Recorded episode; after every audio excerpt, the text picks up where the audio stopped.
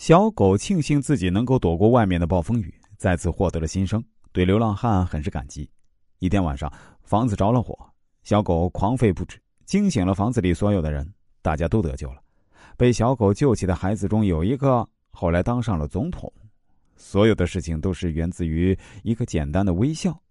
蝴蝶效应在社会里可以说明，一个好的机制即使很小，只要正确引导，经过一段时间就会产生轰动效应。同样，一个坏的机制，哪怕也很小，如果不加以引导解决，也会造成很严重的后果。在生活中，蝴蝶效应给我们的启示是：及时解决小问题，做到防微杜渐。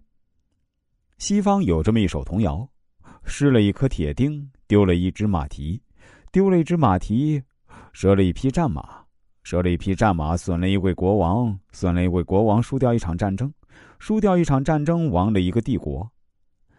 背后的童谣隐藏着真实的故事。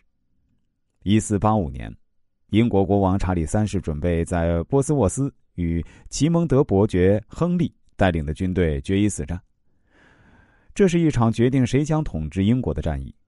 战斗进行的当天早上，查理三世命令他的马夫准备好自己最喜欢的战马。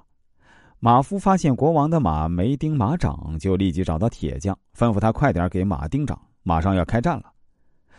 铁匠钉了三个马掌后，在钉第四个马掌时，发现还差一颗钉子，这样马掌当然不牢固。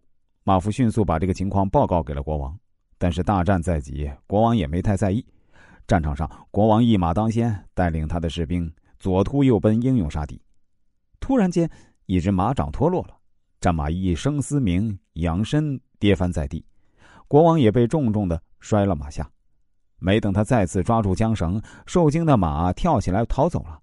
一见国王倒下，士兵们自顾逃命，四散奔逃，军队瞬间分崩离析。敌军趁势追击，俘虏了国王查理三世。国王在被俘的那一刻，痛苦的喊道：“一颗钉，一颗马钉，我的国家就倾覆在这颗马钉上。”这场战役就是有名的波斯沃斯战役。在这场战役中，查理三世失掉了整个英国，马夫、铁匠、国王共同犯下一个错误共同体。导致一个帝国的灭亡，三个人均没能做好自己的工作，他们犯的错误无所谓高低大小，在导致帝国战争失败上是平等的。